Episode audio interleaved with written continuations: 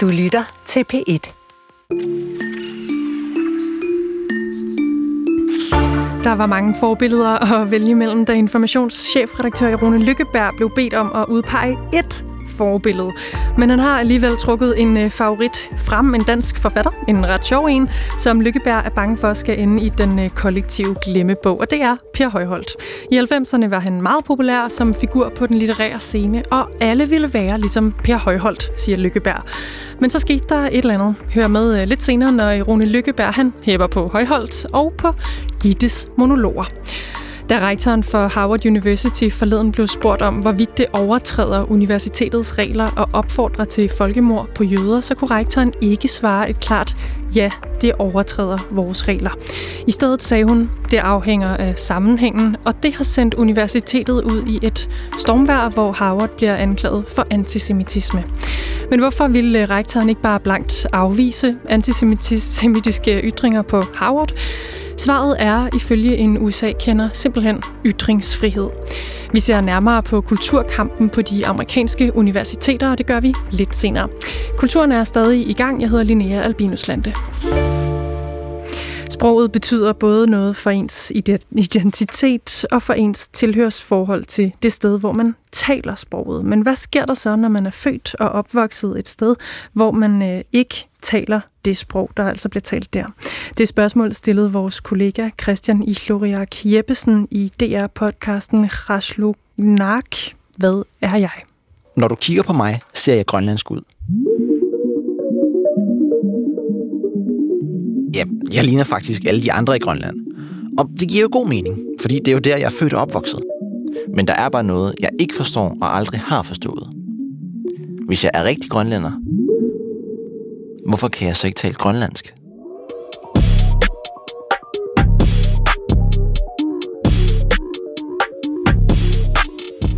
Josefine Østerhjel Nitter Sørensen er gymnasieelev på Odense Katedralskole, og hun har stillet det samme spørgsmål i sit projekt Sprogets betydning for identitet og tilhørsforhold til Grønland. Projektet har vundet prisen som årets forskerspire, som er sådan en landsdækkende talentskole eller talentprogram for gymnasieelever. Ja, det er jo et i øh, kategorien humaniora. Tillykke, Josefine. Jo, tak. Hvordan fik du ideen til det her projekt? Øhm, jeg tror egentlig, det startede med, at jeg godt vidste, at jeg ville skrive noget med Grønland, fordi det ligesom er der, øhm, hvor hele min referenceramme kommer fra, hvis man kan sige det. Øhm, men jeg tror sådan, den konkrete idé, den kom, da jeg var hjemme i vinterferien her tidligere i år, øh, hvor jeg egentlig lagde mærke til, hvordan mit eget sprog, øh, måske både bevidst, men også ubevidst, ændrede sig, da jeg kom hjem. Øh, ligesom øh, hvor meget det skiftede fra, hvordan jeg snakkede, når jeg er i Danmark øh, med mine danske venner, og hvordan jeg så øhm, ændrede, det ændrede sig, da jeg kom hjem. Øhm, og der synes jeg egentlig bare, det var mega interessant. Øhm, og så fik jeg ja, ideen til at lave det her projekt. Mm. Og når du siger hjem, vi skal lige have det på Nå, plads. ja, øh, i Nuuk, ja. Nuuk i Grønland. Ja, ja, ja. Hvad var det, der skete med dit sprog konkret? Hvordan ændrede det sig? Øhm, jamen, det ændrede sig på flere forskellige måder. Øhm, jeg begyndte at ja, udtale ordene lidt anderledes. Øh, måske også bruge nogle andre ord. Øh, for eksempel nogle, øh, så blandede jeg måske dansk og grønlandsk lidt mere. Øhm, og så ændrede det sig ligesom på den måde, at du ved, så snakker man øh, ligesom, at folk måske kender det, når de tager øh, hjem til deres hjemby, og så får de måske lidt en stærkere dialekt, øh, og det var ligesom det samme, der skete med mig. Mm. Og så vil du øh, bruge det simpelthen i et slags sådan mini-forskningsprojekt, det her forskerspiger, som det hedder. Hvordan kom du på det, eller hvordan kom du i gang med det? Øhm, jo, det startede også her øh, omkring februar tidligere i år, hvor at, øh, vi var nogle stykker på mit gymnasie, der blev spurgt, om vi havde lyst til at være med i det her projekt Forskerspiger. Og så var vi i hvert fald fire fra min klasse, der sådan måske lidt kollektivt besluttede, at øh, det ville vi gerne. Øhm, og så har vi egentlig deltaget i forskellige sådan, seminarer i løbet, i løbet af året. Øh, hvor og hvad det, det, så handler det om, hvordan er man en forsker, hvordan gør man akademisk i sit arbejde og den slags? Ja, lige præcis. Øhm, det startede med, at vi først skulle skrive sådan en projektbeskrivelse, hvor vi sådan helt kort øhm, skulle komme sådan overordnet komme ind på, hvad vores idé egentlig går ud på. Øhm, og da vi havde afleveret den, der tog vi så til Københavns øh, Universitet, hvor at vi havde en masse oplæg om, hvad forskning er, og øhm, hvad det handler om, og hvordan det er at være forsker, og sådan forskellige områder, man kan forske indenfor. Øhm, Ja. Mm. Fedt. Ja. Nå, vi lader os høre endnu et uh, klip fra Christian Nichloriak Jeppesens uh, podcast fra sidste år. Her beskriver han en situation i Grønland, hvor han mangler at kunne tale det grønlandske sprog. Jeg går ned i Pacific, som sådan er, er butikken inde i, uh, i Nuuk Center. Og jeg tror, jeg skal have nogle riskiks. Men jeg ved ikke helt, hvor de her riskiks de ligger, fordi de ligger jo over med de normale kiks og, og kager og sådan noget. Så jeg tænker sådan, hmm, kan jeg vide, hvor fanden de så kan være? Og så går jeg hen og spørger. Øh, den første, jeg ser, så er jeg sådan, hey, øh, hvor er jeres riskiks henne? Jeg kan sgu ikke lige finde dem. Og ekspedienten kigger sådan på mig, som om jeg sådan har sagt, hans mor grim eller et eller andet, og sådan...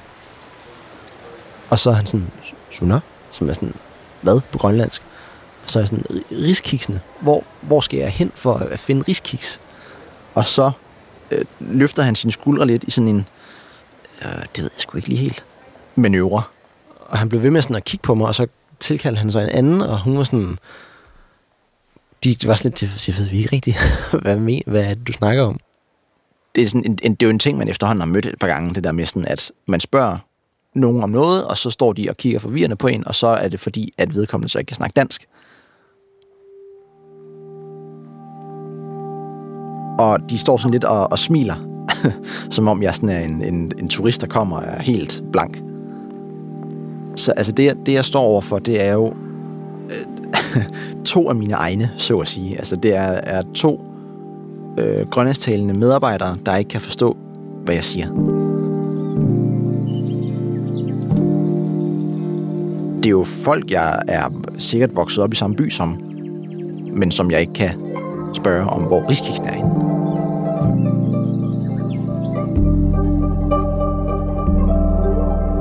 Der er en, øh, en dansk medarbejder, der så ligesom kigger lidt hen på os, og så kommer hen. Så rammer der faktisk en lidt, lidt en sans af lettelse på en eller anden måde, fordi så ved jeg i det mindste, at han kan forstå, hvad jeg siger. Så jeg, jeg spørger ham, ved du, hvor Rigskiksen er henne? Og han siger bare, det er den her vej. Så jeg, jeg tager min, øh, min riskiks, og så går jeg op til kassen, og så betaler jeg egentlig for dem. Øhm, og så spørger hun sig på grønlandsk, vil du have kvittering med? Og jeg siger bare, namik. Fordi det har jeg lært, jeg bare skal sige. Og så tager jeg min riskiks, og så går jeg.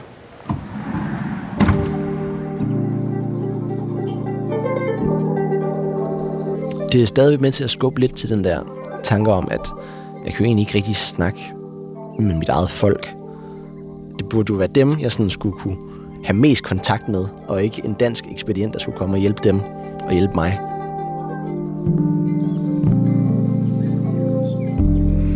Mm. Ja, her hører vi lidt fra DR-podcasten Raslunak, Hvad er jeg? Det er Christian Isloriak Jeppesen, der har lavet den. Man kan finde den i DR's app, DR Lyd. Josefine Østerhjel Nitter Sørensen vinder af årets projekt Forskerspiger inden for humaniora. Nu hørte du lidt af Christians historie her. Hvad tænker du umiddelbart om det, han fortalte? Altså umiddelbart kan jeg jo godt selv genkende det, for jeg kan heller ikke snakke flydende grønlandsk. Øhm, og jeg synes, han, han, han beskriver øh, frustrationen øh, rigtig godt. Det der med, at det er jo lige netop dem, øh, man burde kunne kommunikere allermest med. Øh, og den der frustration med, at altså sådan, den der sprogbarriere, der ligesom er der. Mm. Øhm, at det er egentlig mega frustrerende, øhm, at man ikke kan tale øh, det, der skulle have været ens modersmål, eller det sprog, der ligesom bliver forventet, at man kan snakke, øhm, men at man så ikke kan snakke det, og at man bliver nødt til at ja, ligesom skulle få hjælp fra nogen udefra. Og, og Christian, i det her tilfælde, så handler det om at få lov til at købe nogle riskiks og blive forstået i sådan en supermarkedssammenhæng. Men i hvert fald nogle konkrete situationer har du haft brug for og også oplevede, at det var svært, men brug for at kunne kommunikere på dit modersmål, eller ikke modersmål?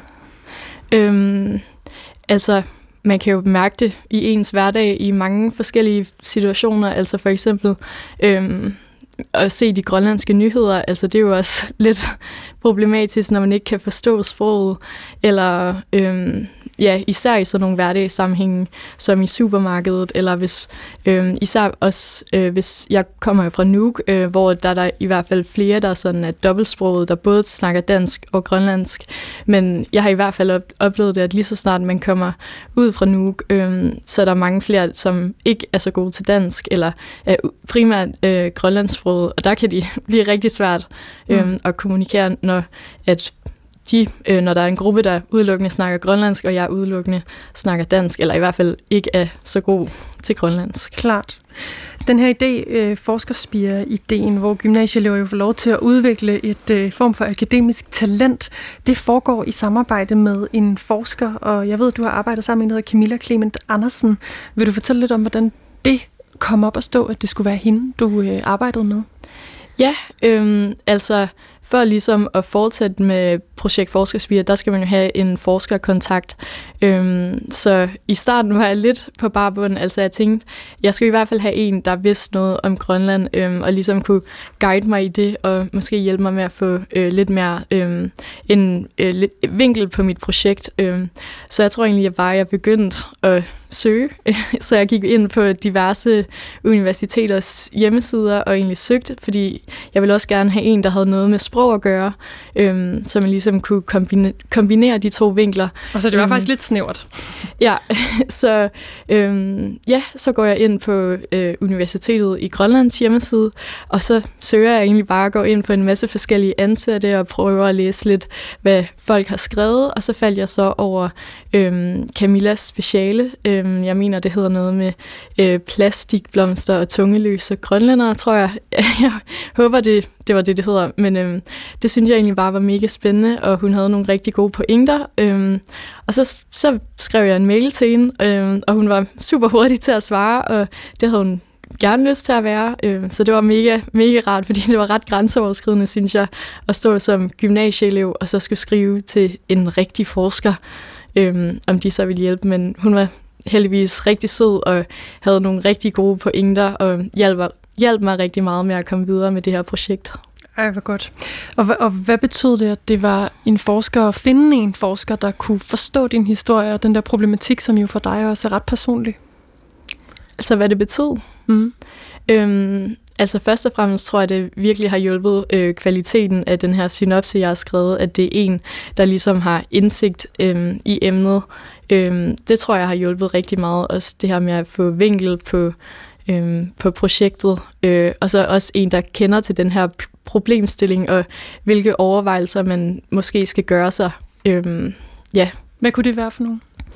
Øhm, I hvert fald i forhold til sådan min afgrænsning, der øh, har jeg så sk- at man skulle skrive sådan en afgrænsning, så det ikke blev alt for omfattende, fordi øh, så der er mit projekt i hvert fald afgrænset til at være på for gymnasieelever i en første G-klasse i, øh, på gymnasiet i Nuuk, og så ligesom så går det ud på at undersøge deres sprogbrug. Øhm, det hjælper hun så også med ligesom at finde ud af, at okay, det skal være i Nuuk, fordi det er der, der er flest, der snakker dansk i forhold til de andre byer, og det er måske også en fordel at kigge på unges sprogbrug, fordi det måske er unge, der er lidt mere identitetssøgende, mm. og måske er mere tilbøjelige til at lege lidt med deres sprog, hvis man kan sige det.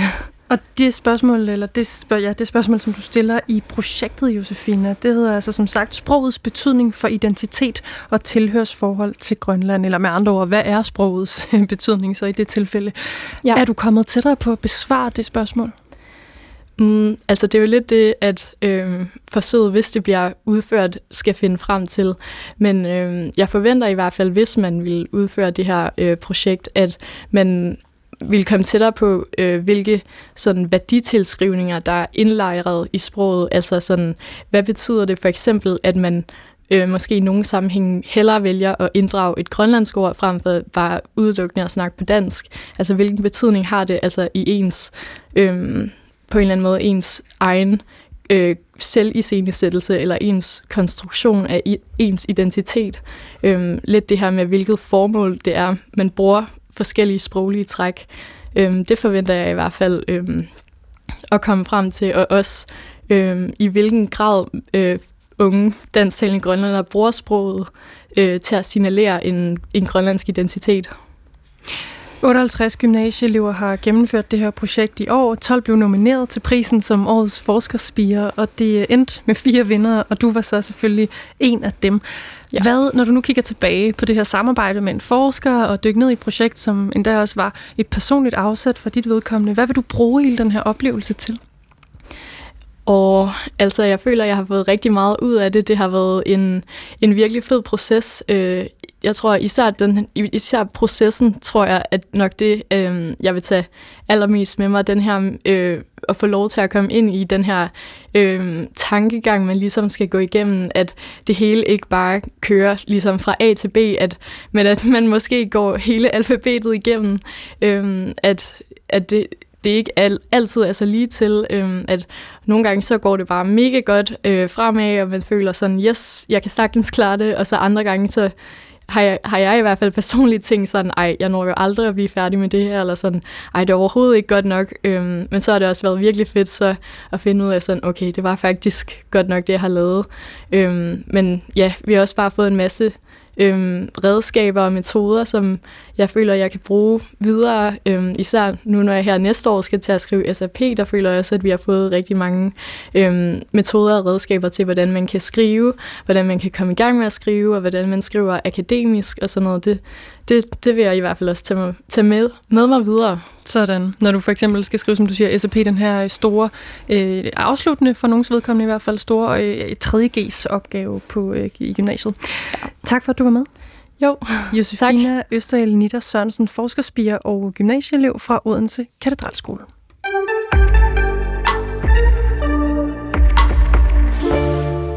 Vi har alle sammen brug for forbilleder, mange af os i hvert fald, og i vores serie om kunstneriske forbilleder, så kan man i dag møde en begejstret chefredaktør fra Information, han hedder Rune Lykkeberg, og Runes store held, det er digter og forfatter Per Højholdt, som døde i 2004. Vi begynder med Højholdts folkelige gennembrud, nemlig hans optræden med Gittes monologer. Og her er det en øh, monolog allerførst, hvor Rune Lykkebergs egen avis Information bliver taget under kærlig behandling af, på en måde af Per Højholdt, men også lidt af Gitte. Ja, hagen er fået en følge, dengang han kom hjem med en præben, ikke også? I lørdag, eller var det fredag? Nej, lørdag var det. Hvad er det, siger jeg så. Han er bare smidt på kommoden. Information, siger han så. Han er helt flov ved en. Ej, hvor var han søg. Det sagde jeg altså også til Preben. Preben altså sagde så, det skal der da ikke, det er der ikke noget. Den der sø. Det var han altså også, Susanne. Bitte lille tynd en, som lå der på kommoden. Helt foldet sammen, du ved. To gange. Ikke sådan som de andre, de tykke, ikke også Jyllandsposten. Den er overhovedet ikke til at bøje om søndagen. Uh, den var så lille, den her. Jeg stod og fik helt ondt af. Jeg tror godt nok ikke at røre ved en. Jeg havde lige lagt min ejl til. Men jeg perket til hende. Hvor har du en fra, Preben, siger jeg så. Jeg, jeg troede, der var noget med rally. Det var fordi, den var udsolgt aktuel, altså. Har du købt den?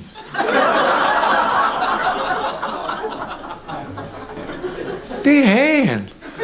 Der var ikke andre. Hvad må du så give foran, siger jeg så. I vil jo godt vide, hvad han er gen foran, Susanne. Tre en halv af en gen. Det var godt, der var ingen, der så det. Så sagde der en lille rød plet på. Man kunne altså ikke undgå at se en, ligesom en ikke også? Men det var ligesom, den ikke kunne gøre for. Så tog jeg en op. Den vejede ingen verdens ting. Jeg fik altså så ondt af den. Sådan blev det pjosker, ikke også? Og så handicappet. Det var da synd. Jeg tog den op altså og stod lidt med mens jeg Preben han vaskede hans hænder. Det, der kendetegner Gittes monologer, det er jo, at umiddelbart, når man hører dem, så tænker man, at det er en ikke særligt begavet kvinde fra Østjylland, der sidder og udlægger verden. Men når man så lytter efter, så kan man høre, hvor meget indsigt og visdom, der faktisk er i det, hun siger. Fordi det der med, at information, der gerne vil være en stolt modstandsavis og en frygtet stemme med fjender i magtfulde positioner i, i det her samfund, har jo altid været lidt modstillet med det der med, at folk også altid har lidt ondt af information. Og vi kan altid lave indsamlinger for at støtte information, og vi er ligesom sådan lidt truet dyreart ude i habitatet.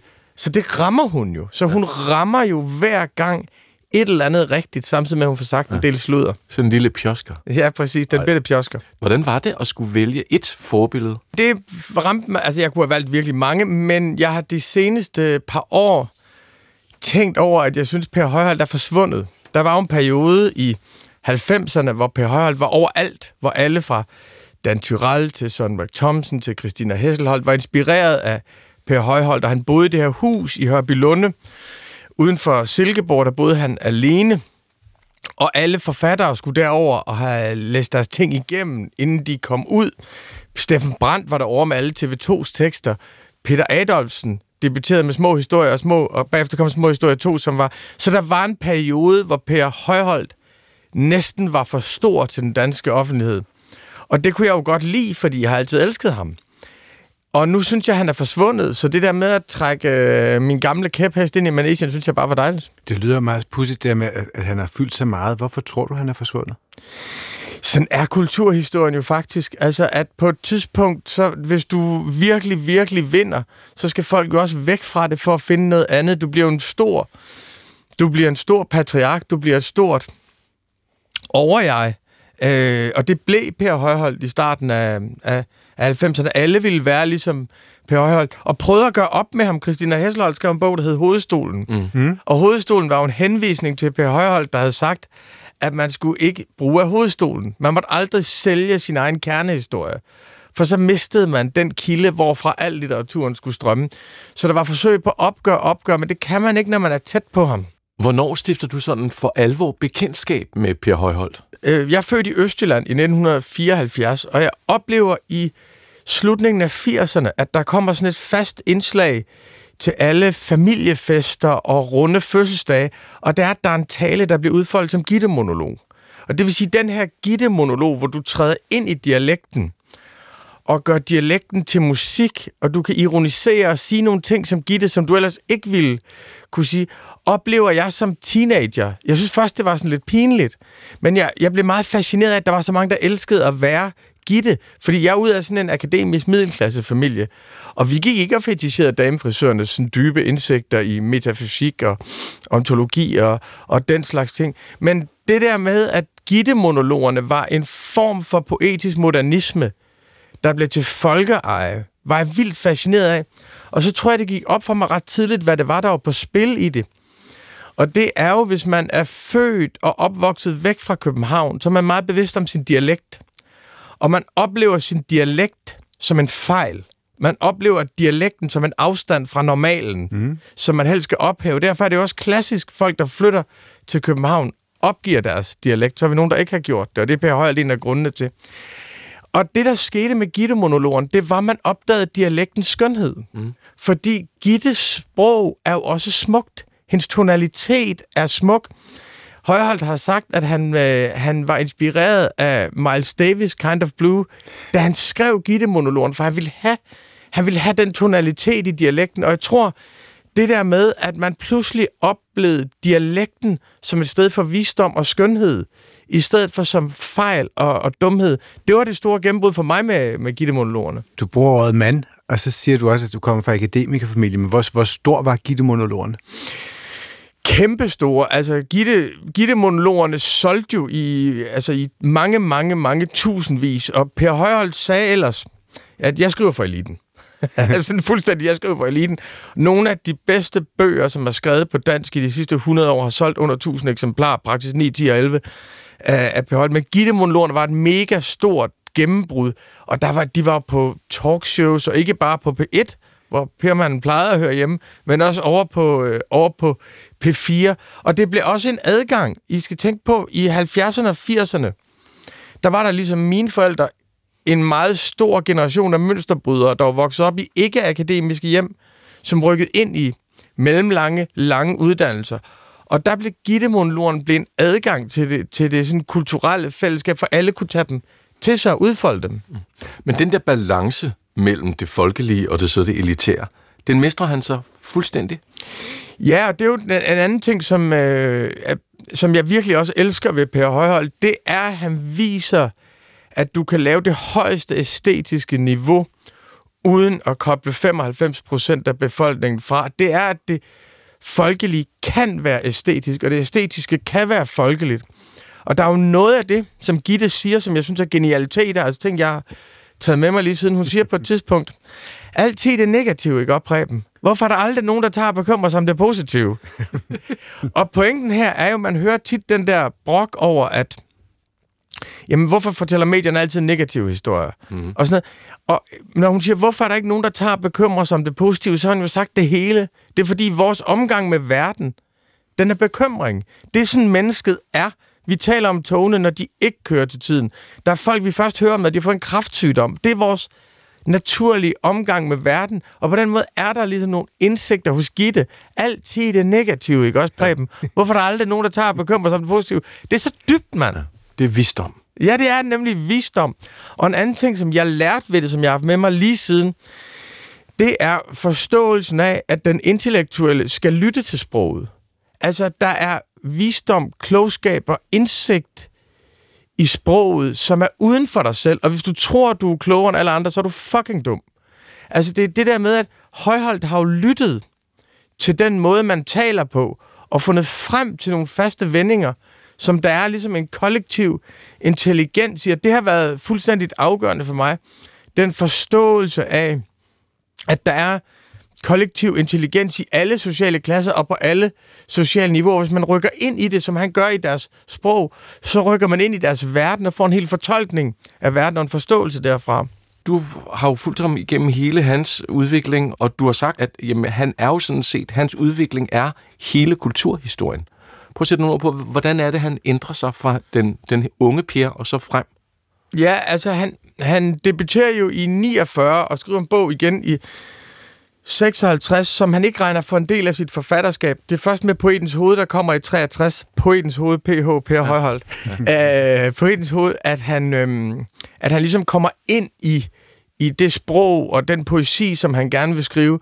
Og det er sådan en hardcore modernistisk poesi. Det er en forståelse, som var meget stærk i årene efter 2. verdenskrig, en forlængelse af heretika, som er, at verden hænger ikke sammen. Altså, verden er brudt sammen, verden er kaotisk, verden er fragmenteret, hvor alting falder sammen med sit billede, hører virkeligheden op, siger Højholdt. På det tidspunkt siger han også, at man må Hvad ikke bruge... betyder det? Hvor alting falder sammen med sit billede, hører virkeligheden op. Det betyder, at forestillingen om, at du kan tage et billede af verden, eller lave en idé om verden, som passer til verden. Og den er jo den forestilling, at vi kan sige noget om verden, som passer om hele verden, den er jo forudsætning for, at du kan have en videnskabelig teori, der erkender det hele.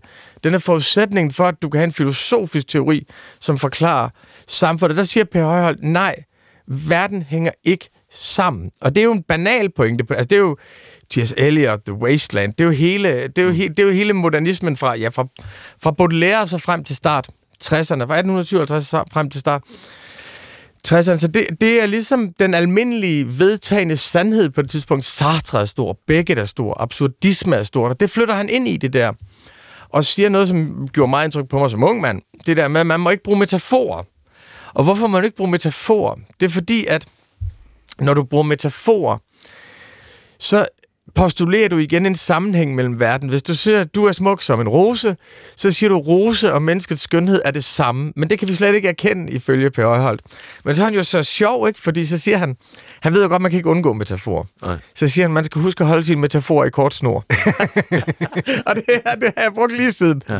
Altså, fordi man kan ikke undgå metafor, man skal holde det. Men det er ligesom den unge Per Højholdt, som er i den her meget hårde modernisme. Så kommer der en Per Højholdt fra, som også er alvorlig og fortabet af mening, og, hele det er, er, er jo ligesom meget alvorstungt. Men så kommer der en højholdt i slut 60'erne, start 70'erne, med blandt andet Turbo, ja. som er enormt sjov, og som hvor sammen, tabet af sammenhæng ikke længere er noget, man græder over, men noget, man leger med. Der er det der berømte digt, Henry ind i landskabet, bukker og takker og går ud igen ind i landskabet, Henry. Han bukker landskabet og takker og går ud igen. Landskabet takker Henry og bukker og går ud. Altså, hvor han ligesom ja. leger med de der, og det der ord takker og bukker, hvor mange forskellige ting det kan betyde. Og det er ligesom hans showperiode. Han skriver lidt tidligere, men han skriver også romanen 6512, som er sådan altså en, en, lidt, en lidt bizarre, øh, bizarre roman, og skriver nogle meget, meget intellektuelle poetikker.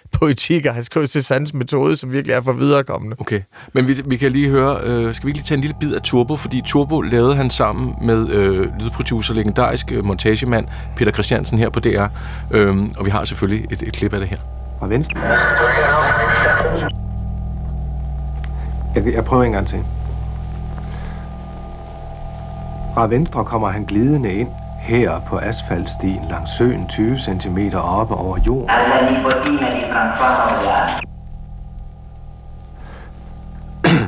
Fra venstre han kommer kurerne ind, og herhen over arket, typisk nok kurerne på en pennespids, og med smil ivrigt skriverne. Iberia Flight 771, departure for Crossing San Madrid, exit A9. Fra venstre kommer han glidende ind her, Questo sentimento di dettaglio dell'attimo og når intet opspring er Her fik vi en, øh, en lille bid af Turbo. Det, det, er jo, det er sådan meget, det er virkelig moderne. Vi er i 1968. Så det er sådan, man, det er lidt punket også at høre på, lidt øh, vildt. Ja, og det er en, altså, der er jo også hos øh, Højholdt en vilje til eksperimentet. Der er jo en tillid til, til, til eksperimentet, og så er der noget, som er enormt vigtigt, og som forbinder ham, synes jeg, med Søren Ulrik Thomsen. Det er den totale dedikation til det at være kunstner. Altså, det er jo ikke noget, han taler meget om, og så han siger også det der med kunstneren som samfundets samvittighed, nej tak, det må I, sku, det må I andre skulle være. Det, det, må, det må de almindelige mennesker være, men, men der er hos Højholdt, han er lejesyg, der er show, men der er samtidig også altid en bevidsthed om, at smide alting ind i det, han laver, fordi han udforsker verdens og menneskets grundvilkår. Nu har vi så talt om, om ham som den unge, men hvad sker der så med ham sådan senere? Altså der, hvor altså, han gennemgår forskellige faser, hvor han tager forskellige dele af kulturhistorien til sig. Han skriver nogle, øhm, nogle, nogle noget, som hedder Blindgyder, som er meget inspireret af Borges, den argentinske forfatter. Borges, som er jo helt fantastiske, små, små, absurde fortællinger, som er ja, sådan bliksen på Borges, som han tager op. Og så kommer der det, der for mig ligesom blev det næste store gennembrud med Højholdt. Det er praksis 9, 10 og 11, som er tre digtsamlinger, hvor den her mand, som har sagt, vi må ikke bruge metaforer, verden hænger ikke sammen, han går ud i naturen igen og kigger på naturen og genopfinder det, man på litteraturvidenskabeligt sprog kalder det centrale lyriske jeg. Vi kan bare sige, at han stiller sig ud som digterjeget i naturen og siger, okay, det kan godt være, at verden ikke hænger sammen, men der kommer de tre svaner, og de er kommet ind som sådan et udråbstegn i folks liv i årtusinder. Hvordan kan så meget forskel var ved? Så han siger ligesom, altså forudsætningen for, at vi kan erkende den her meningsløshed, det er jo nogle meget, meget dybe meningsstrukturer. Og den der, det der sådan opgør med den hårde modernisme, verden hænger ikke sammen, og i stedet for, der er jo faktisk noget for os, nogle meget store sammenhæng. Det kan jeg huske, jeg læste Erik Skyrum Nielsens anmeldelse af praksis 10 i Information, da jeg gik i første G. Jeg kan huske, jeg læste det og tænkte, wow mand, det her det er farvel Malachme. det er farvel Rambo. det er farvel Baudelaire. Det er jo rigtigt, det her. Så den der, den der erkendelse, og noget, som jo er meget vigtigt hos Højholdt også, det er hele tiden, at han trækker på forbilleder. Han står altid i en, tradi- en tradition. Øhm, Heraklit, Malachme, som, som jeg nævnte før. Og det der med, hvis du står i en tradition med nogen, der skrev og tænkte for 2.500 år siden, så er du jo også en del af nogle meget lange meningsstrukturer. Man kan også sige det på den her måde. Hvis der er sådan, vi kan læse Platon i dag, og faktisk lever os ind i Sokrates, der går rundt i Athens gader, så er der jo et eller andet, der trods alt hænger sammen. Hvordan bliver det i talsat eller skrevet i hans forfatterskab?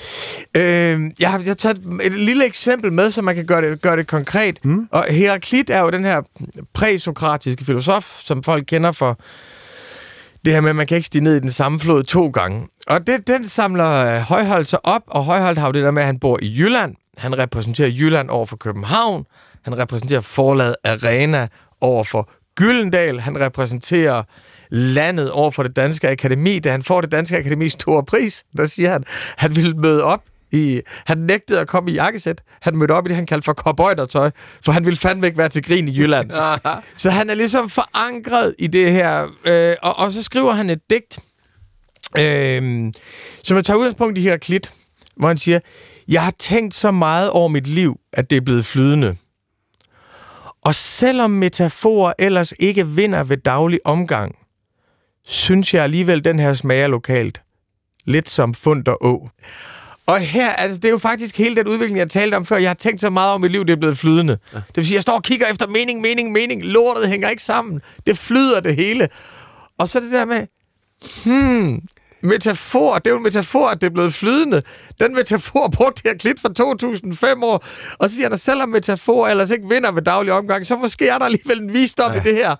Og så siger han, synes jeg alligevel, den her smager lokalt. Og så kigger han på fund og å og siger, jeg er det samme sted, under den samme himmel, i den samme natur som Heraklit. Vi er ikke alene. Verden er ikke absurd. Vi er en del af en meget stor meningssammenhæng, og det er den, der får os til at lave filosofi og poesi. Mm. Der er ikke nogen tvivl om, øh, Rune Lykkeberg, at øh, I, du er en Per Højhold disciple. Det er der ikke nogen tvivl om. Og du er gået endnu længere end det, fordi foran dig på bordet, der ligger der en øh, meget læst, lille, fin digtsamling. Det er Per Højholds praksis. Hvad for en af dem er det? Det er praksis 10 manøvrer. Og den er, man kan se, den har, den, har du, den har du set meget i, men der står også noget inde i. Prøv lige at fortælle historien om, hvorfor du har fået øh, Per Højholds signatur, og hvor tæt på du egentlig har været. Ja, altså det, det praksis 10 kom i 1993, så det var den bog, hvor jeg kendte de her Gitte-monologer og show, og synes, det var sjovt. Men et eller andet sted var han også i mit univers sådan lidt en intellektuel Charlie Chaplin eller sådan noget. Jeg fattede ikke, hvor meget der var på spil der, og jeg var som alle andre unge mænd meget optaget af alvor og min egen betydning i verdenshistorien. Og så læste jeg den der anmeldelse af Skyrum, og tænkte, det er det, Per Højhold drejer sig om. Og fra dag der tænkte jeg, Per Højhold, det er det store jul i verdenshistorien. og så da jeg så kom på litteraturvidenskab, så fik jeg en god ven, som skulle over interviewe Per Højhold, og han boede jo herovre uden for Silkeborg i Hørby Lunde, i det her legendariske hus, hvor Dan Tyrell tog over og skrev vangede billeder, og Højhold sagde til ham, du må ikke drikke alkohol, og du må ikke ryge hash, men så ellers må du bruge det her hus så meget du vil. Så du bor ovenpå, der kan du sidde op og skrive vangede billeder. Færdig. Så der sad han derop, og der, altså, det er den der enormt hårde etik, dedikation til poesien. Og min ven der, Christian, skulle over besøge ham. Og så, øh, og, så, så var han over at interviewe ham. Og så havde Højholdt, som vi altid kaldte for Permanden, ikke? så havde han sagt, at han kunne bare komme derover igen. Og så kom jeg med over og besøgte Højholdt, og det var sådan noget, altså man forberedte sig i uvis på, hvilke bøger man skulle have signeret, og hvad for nogle digte man skulle have forklaret, og om han nu stadigvæk mente, det han havde skrevet om Derrida i Cézannes metode. Og man kom derover, og så sad der bare den her super flinke mand, og han, der var tre ting, der optog ham. Det var at ryge pibe, drikke Medova til og spise lakridskonfekt. og så var det hele metafysikken, og der fik jeg så signeret den her bog. Vi var så over at besøge ham nogle gange, og øh, Højholdt, det var jo simpelthen de mest lykkelige ritualer. Altså, for mig var Højholdt større end David Bowie og Platon på det tidspunkt. Øh, stadig større end Bowie, men ikke Platon. Men, men da han så, Højholdt, så flytter på plejehjem, eller i ældrebolig, der sker der det, at, at vi, jo, vi jo højholdt øh, disciple, som du siger, så vi tilbyder det kongelige bibliotek, at vi kan tage over og bo i hans hus, og så registrere alle hans bøger.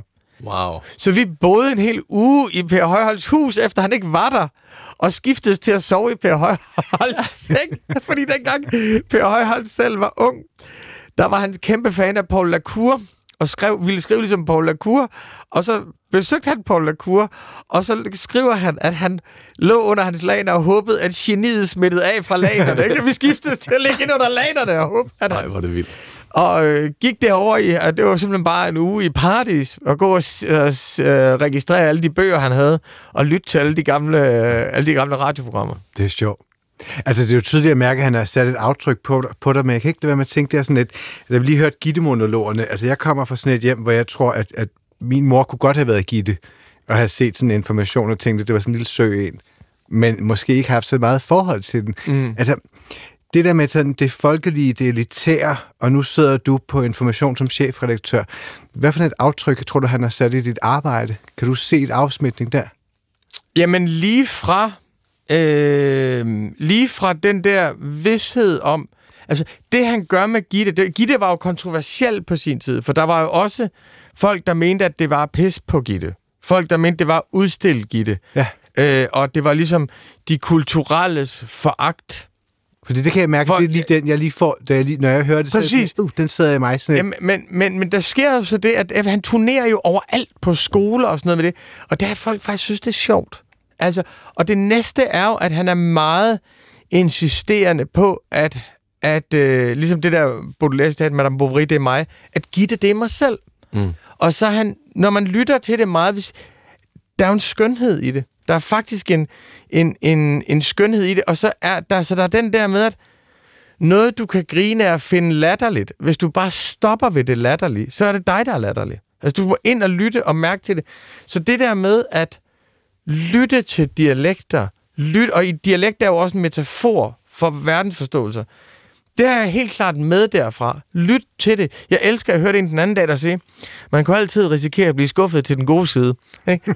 Og det er jo, det, er, altså, jamen, nej, men det er jo genialt, ikke? Altså, det er jo, Jo. jo genialt, fordi i det ligger jo, jeg kommer et sted fra, hvor de fleste overraskelser er negative.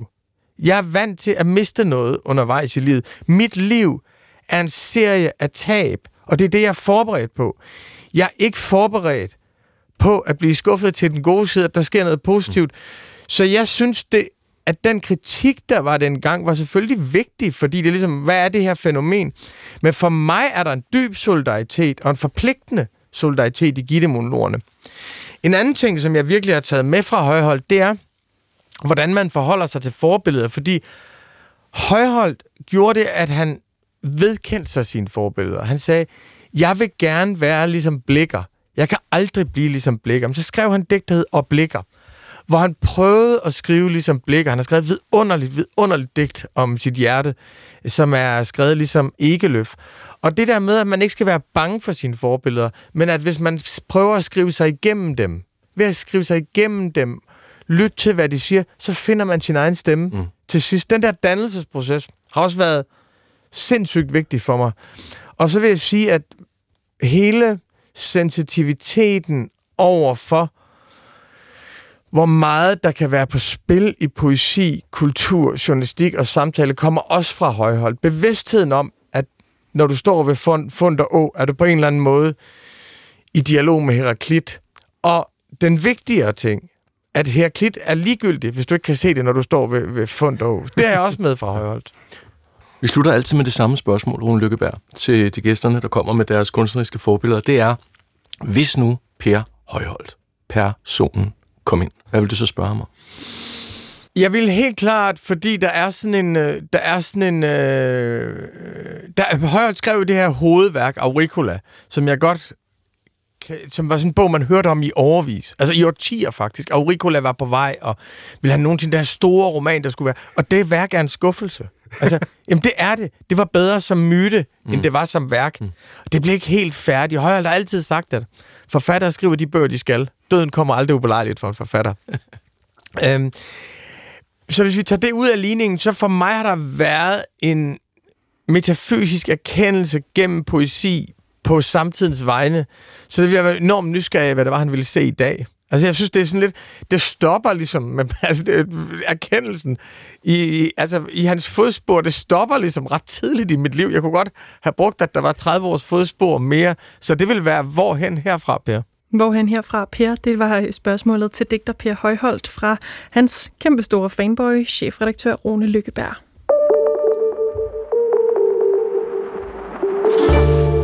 Krigen mellem Israel og Hamas kiler sig også ind på de amerikanske prestigeuniversiteter, og lige nu bliver flere og flere universiteter, eller flere i hvert fald, anklaget for at tillade antisemitisme. I sidste uge skulle rektorerne fra blandt andet Harvard University og University of Pennsylvania stille op til en høring i kongressen, og her skulle de svare på, hvad de gør for at sætte en stopper for antisemitisme på deres universitet. Blev, blandt andet blev de spurgt om, hvorvidt det overtræder universiteternes regler og opfordrer til folkemord på jøder. Man skulle måske umiddelbart tro, at det så vil være sådan rimelig nemt at sige, ja, det overtræder vores regler. Men sådan svarede de to rektorer ikke. I stedet sagde Liz McGill, der er rektor på University of Pennsylvania, sådan her. If it is directed and severe or pervasive, it is harassment. So the answer is yes. It is a context dependent decision, Congresswoman. It's a context dependent decision. That's your testimony today. Calling for the genocide of Jews is depending upon the context. Det afhænger altså af sammenhængen, sagde hun her til den republikanske politiker Elias Stefanik. Det samme svar gav rektoren fra Harvard University, og det har så fået universiteterne ud i noget af et øh, stormvær. De bliver anklaget simpelthen for at være antisemitiske. Velkommen med det, Nørre Claus Høj. Tak. USA-specialist på børsen. Du har en mastergrad, det ved du jo godt, men nu får lytterne der også lige at vide, i amerikansk politik og etik fra Columbia University. Og så har du lovet at hjælpe os med at forstå dels, hvorfor de ikke forbyder antisemitisme på universiteterne. Men allerførst, hvordan kom det så vidt, at de her rektorer skulle udspørges af politikere i kongressen? Siden øh, 7. oktober, øh, i, øh, hvor, øh, hvor Hamas de, øh, de angreb i det sydlige Israel øh, og tog alle de her gisler, der har der været en, en række hændelser på mange af de her eliteuniversiteter i USA, øh, som, øh, som, som primært har handlet om protester mod Israels reaktion i Gaza øhm, efter den 7. oktober. Og der har været øh, eksempler på, for eksempel på øh, University of Pennsylvania, som du nævnte, jamen altså, så er der simpelthen folk, der skriver, øh, skriver alle mulige øh, antijødiske slagord og laver hagekors og tegner sådan noget rundt omkring. Og så har der været demonstrationer, de her øh, universiteter er ikke de eneste, men så har der været demonstrationer, øh, som er, som er pro-palæstinensiske og som øh, af mange bliver opfattet som, øh, som, som antijødiske, øh, og det har betydet, også blevet sendt, øh, der, der er mange... Øh, ansatte og sådan noget på universiteterne, som er jødiske, som har fået trusselsbreve, øhm, og studerende, som øh, ikke, ikke jødiske studerende, som har skrevet alle mulige ting online om, at hvis du ser en jøde, jamen, så skal jeg halsen over på sådan noget. Og det betyder, at, at der, der er utrolig mange jødiske studerende, som er bange simpelthen lige nu. Altså det er over to tredjedele af de jødiske studerende i, i undersøgelser, som, øhm, som simpelthen føler sig utrygge ved at være på deres universitet, fordi de føler, stemningen omkring dem er så hadsk. Mm. Og jeg spillede jo uh, klippet altså her med Liz McGill fra University mm. of Pennsylvania, så tæller det også uh, Howards Claudine Gay, rektor på, uh, ja, ja, selvfølgelig på Howard. Hvorfor siger de ikke bare, ja, det er imod vores regler og, og, og opfordrer til folkemord? Altså det er fordi, det kommer ned i en, en, i en i forvejen ekstrem betændt diskussion om ytringsfrihed på de her universiteter. En diskussion, der har kørt længe. Øhm, som har han, altså hvad skal man sige, hvor, hvor, hvor indtil nu øhm, har de her universiteter holdt meget sådan på, ja, men der skulle selvfølgelig være ytringsfrihed, det er jo vigtigt i en akademisk sammenhæng. Samtidig er de blevet kritiseret af højrefløjen for øhm, at, at, at stoppe nogle højre radikale talere fra at, at komme ud og tale på universiteterne i, i et forsøg på sådan at beskytte de studerende. De har talt meget om safe spaces, det er også blevet opfattet som en krænkelse af ytringsfriheden. Og nu kommer den her situation, og lige pludselig er dem, der siger, hov, man må sige, hvad man vil. Og så handler det jo også om, at det er, altså det er to, hvad skal man sige, i denne her sammenhæng svage grupper. Altså jøder, som historisk er et forfulgt folk og udsat for massiv konspirationsteori om øh, at de vil have verdens dømmet og sådan noget. Og så, øh, og så palæstinenserne, som jo øh, i høj grad har boet i og er opvokset i flygtningelejre. Øh, efter, efter øh, etableringen af Israel i, øh, i 1948. Mm. Hvis vi skal prøve at forstå de her rektorer, hvad er det så, de står på, når de tøver med at svare direkte? Altså først og fremmest har de ikke været ordentligt forberedt. Og jeg, sådan som jeg ser det, altså, så kan man jo sige, at fordi de ikke har været ordentligt forberedt, så har de jo sagt det, de tænkte nok. Altså så, hvad skal man sige, så slår man over i, jamen så er det det, der falder en ind. Øhm, og, og, og flere af dem er sådan nye, altså nye rektorer på posten, så de er heller ikke vant til det her.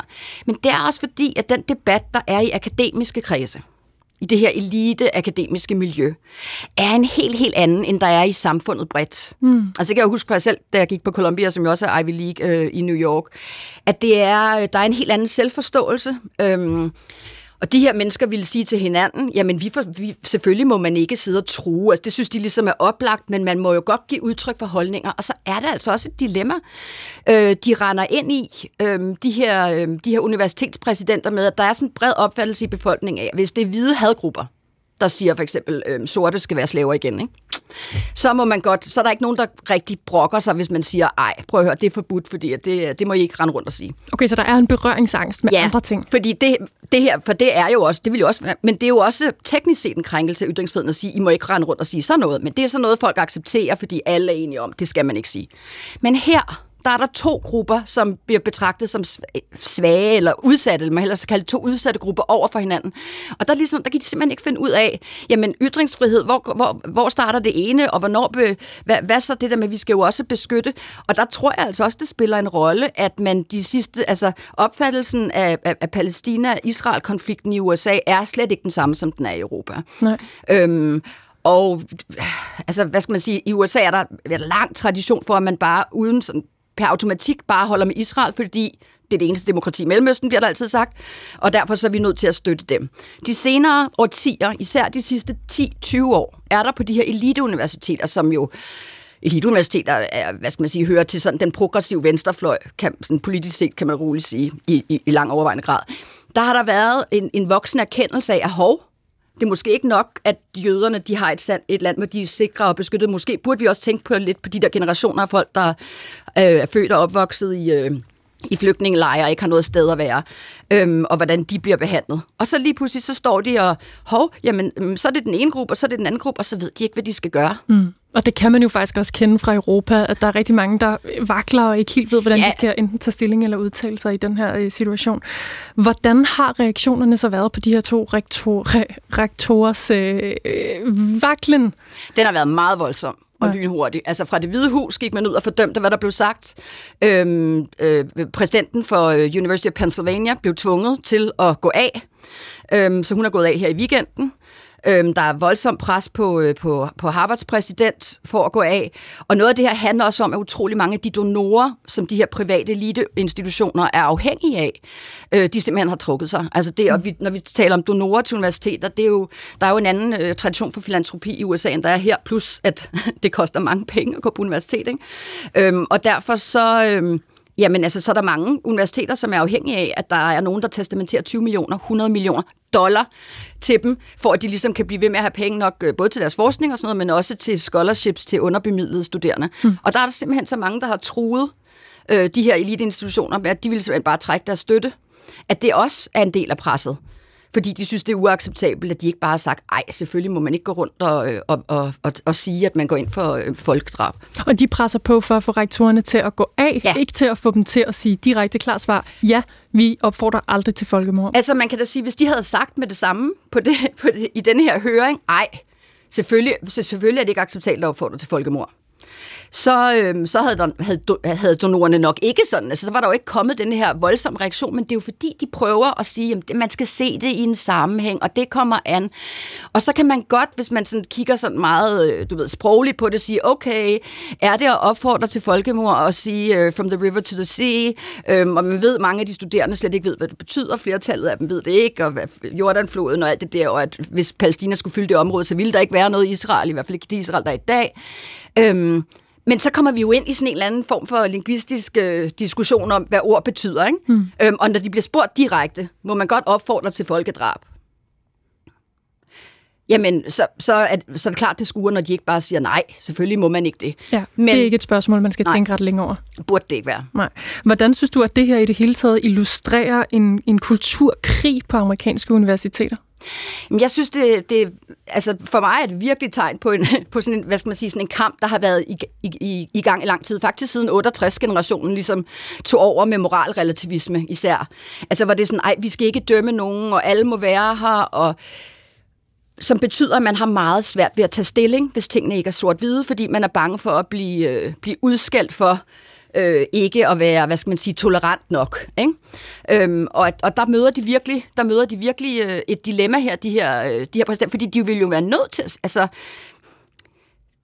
de, altså vi, de fleste af os er jo enige om, i øvrigt er der meget bredere opfattelse af ytringsfrihed i USA end i Danmark, men selv i USA er det jo forbudt at løbe ind i en biograf og sige, ah, det brænder, det brænder, det brænder, fordi så ved man, så vil, øh, så vil folk løbe over hinanden ind, og de vil trampe, trumle hinanden ned, og der vil måske være nogen, der døde alene for at sige det. Så det må man ikke. Mm. Og det er jo en ytringsfrihedstid, vi har parallelt med det her, så har der jo præs, øh, tidligere præsident Trump, som render rundt og siger, at han skal have lov at sige hvad som helst, fordi det er ytringsfrihed.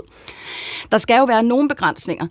Men, men i en akademisk sammenhæng, filosofisk diskussion, rationelt logisk, kunne man, kan man godt argumentere, jamen de, der må godt være studerende, der har en studiegruppe, hvor de sidder stille og roligt med hinanden og diskuterer, om det egentlig er rimeligt, at Israel eksisterer overhovedet. Problemet er bare, at, hvis, at, at, at det er jo en ting. Noget andet er at rende rundt og, og tegne hagekors og, øhm, og råbe ned med jøderne og ned med Israel osv. osv., osv. Og det er der er de simpelthen på en eller anden måde kommet i en konflikt. Det er jo et spørgsmål om, og det kender de fleste mennesker jo i alle mulige sammenhænge, at der er to værdier, der er i konflikt med hinanden. Ikke? Altså retten til at være og være tryg, og samtidig med retten til ytringsfrihed. Og hvornår skal den ene, ligesom, øh, hvad skal man sige, øh, veje tungere end den anden? Og der er de her universitetspræsidenter, jeg opfatter det simpelthen som om, de sidder i deres elfenbenstårne og taler med andre akademikere om det, og de er ikke vant til at komme ud i den rigtige verden. Og det er sådan, de bliver taget imod af den Lige rigtige præcis, verden. for de bliver bedt om et lidt mere sådan klart svar, ikke? Flere amerikanske universiteter skal undersøges af det amerikanske undervisningsministerium, fordi de har modtaget klager over de her mm. øh, antisemitiske ytringer, islamofobisk diskrimination fra campus osv., eller af folk øhm, på campus. Hvad tror du kommer til at ske med ytringsfriheden på universiteterne fremover? Jamen, jeg tror, den vil være genstand for utrolig meget debat stadigvæk. Altså, jeg kan godt forstå faktisk, at højrefløjen i USA, og nu tænker jeg ikke sådan Trump, der er lidt uden for skiven, jeg tænker på sådan en konservativ højrefløj, at de bliver sure nu. Fordi at i, i mange år har man, som jeg var lidt inde på tidligere, ligesom øh, af, altså på, på mange universiteter sagt, nej, vi vil ikke have nogen af de der højre radikale folk kommer og taler til vores studerende, fordi det er for ekstremt, og det skal være safe space, og det nytter ikke noget. Og så har man fra højrefløjen, altså konservative kræfter, sagt, nej, prøv at høre, at, altså den akademiske verden, der skal man altså kunne diskutere idéer og, og holdninger og altså, øh, teorier og alt muligt andet. Det nytter ikke noget, at man, man ikke må sige ting, fordi at man er bange for, at der er nogen, der bliver ked af det. Øhm, og det har universiteterne så gjort, og så lige pludselig, nu vender de jo så opleves det fra højrefløjen, som om nu vender de rundt på en tallerken og er ekstremt hykleriske og siger, åh oh, nej, men når det er noget med palæstinenser, så må man sige, hvad man vil. Øh, og det altså, især i en amerikansk sammenhæng, som er langt mere pro jødisk Israel, altså pro-Israel, end, mm. end, end vi vant til her i Nordeuropa og Vesteuropa, jamen øh, der, giver, der giver det god mening for mig, at folk er, bliver ekstremt forarvet.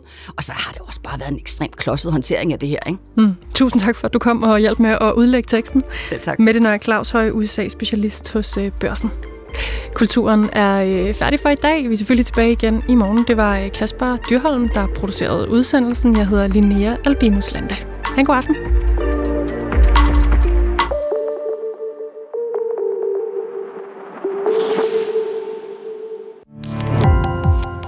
Gå på opdagelse i alle DR's podcast og radioprogrammer. I appen DR Lyd.